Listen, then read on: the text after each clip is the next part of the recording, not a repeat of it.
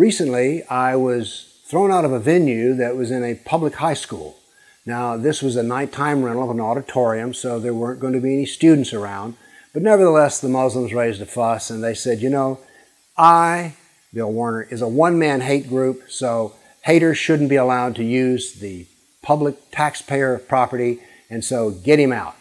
And I thought, well, this is an interesting argument that haters should not be allowed to use public property. And I thought to myself, well, if I'm a hater, could we not examine the doctrine of hate that's in Islam? Now, notice what I said here. I didn't say that Muslims are haters. What I said was the doctrine of Islam includes a hidden doctrine of hate. And these are objective standards I'm going to be using. I'm not going to be pointing my finger at any body. I'm going to be talking about words on paper, doctrine. Now, before we can examine this hidden doctrine of hate, we have to examine what Islam is. Real quickly, Islam is the Sunnah Muhammad and the Quran. And the Quran, there are two Qurans an early Quran, which is religious, written in Mecca, and then a later Quran, which deals with jihad and politics and is written in Medina. They're two very different books. Now, by the way, they all come in the same binding, so you can't go out and buy the Quran of Mecca. Then we have not only two Qurans, but we have two Muhammads. The first Muhammad is the preacher of Islam, a religious man who preached the religion of Islam for 13 years in Mecca and got 150 Arabs to become Muslims. He went to Medina, where he became a politician and a jihadist, and when he died, every Arab was a Muslim. So we have two Muhammads, religious leader and another Muhammad who's a political jihadist leader. Now what this means is, is that there are two Islams, which means that Islam is dualistic. That is, it has a public piety and then it has a hidden doctrine of hate. Let me give you an example of what I mean here. The public piety is, is that Jews are people of the book and they're protected and honored, that the Quran includes their prophets, and they're wonderful people according to Islam. Well, kind of. Because you see in that early Quran written in Mecca, there's very little Jew hatred. But in the Quran written in Medina, 17% of that Quran in Medina is about Jew hatred. Then we come to the Sirah, the biography of Muhammad. About 12% of it is Jew hatred. The Hadith, nearly 9% is Jew hatred. If you take the overall Quran, Sirah, Hadith, the trilogy, and you find out that Jew hatred is about 9% of the total text. Why is this important? Well, Mein Kampf, truly the gold standard of Jew hatred, is only about 7% Jew hatred. So Islamic doctrine contains more Jew hatred than Mein Kampf. Let me give you an example by reading you a hadith and a Quran verse. 7 166. So when they, the Jews, exceeded the limits of what they were prohibited, we said to them, Be you monkeys, despised and rejected. This verse is one of those that's popular for imams in the Middle East when they're hating Israel to call the Jews monkeys, apes, and also pigs in another verse. Then from the Sirah, the apostle of Allah said, Kill any Jew who falls into your power. Hearing this, a Muslim fell upon a Jewish merchant who was a business associate and killed him.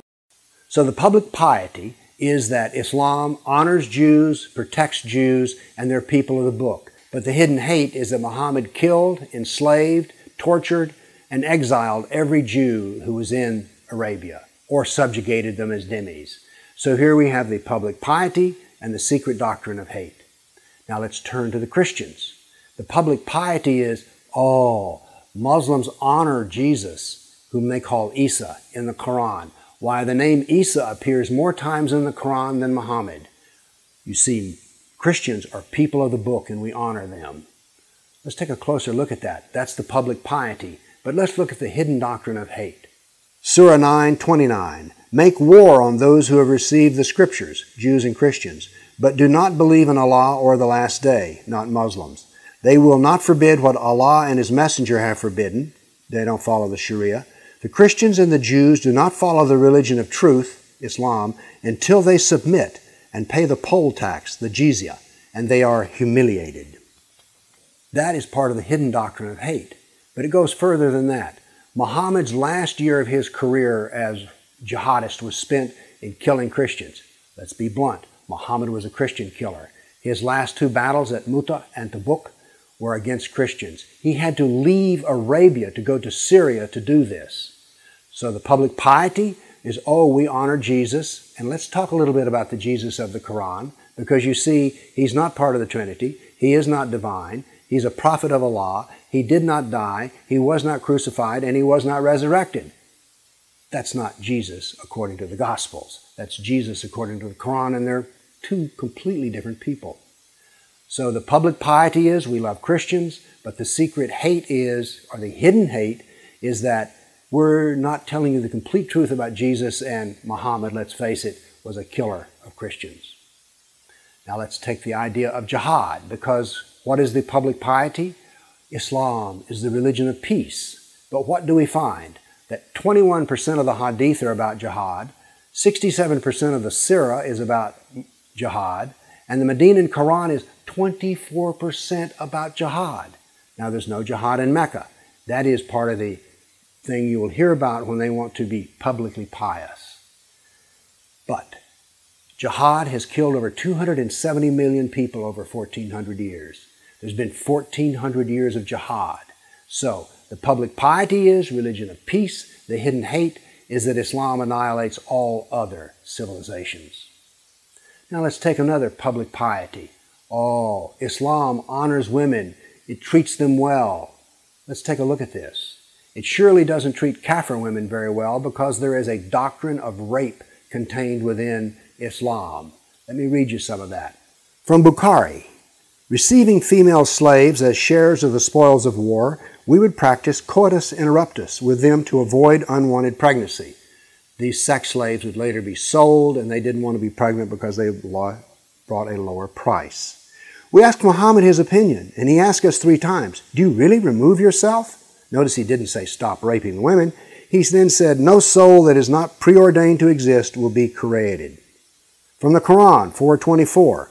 All married women are forbidden unto you, save those captives whom your right hand possesses. Public piety, Islam honors women. Hidden hate, there's a doctrine of rape within Islam. Here we have the two, public piety and doctrine of hate or hidden hate. Now remember, we, I started out talking about who should use public spaces. I am not going to use this doctrine of hidden hate arguing against Muslims being able to use public spaces. Indeed, I think they should continue to be able to use public spaces with one proviso. If you're going to rent a public tax paid space, I think that half of your presentation time should be devoted to honest questions, public debate from the floor. And I think that people such as me should be invited in. Why do we need a fascist state determining what should be heard by its citizens? That makes no sense. We're bright enough. We are as intelligent as these authorities and so called public servants who are censoring what goes in and not in our public spaces. I believe in a robust free speech. I believe that we should all be able to use the public spaces, but that half of our presentation time should be devoted to debate. So that's where we are. I don't care that Islam has a doctrine of hidden hate. I just don't want them to be able to use it and not defend that. Thank you.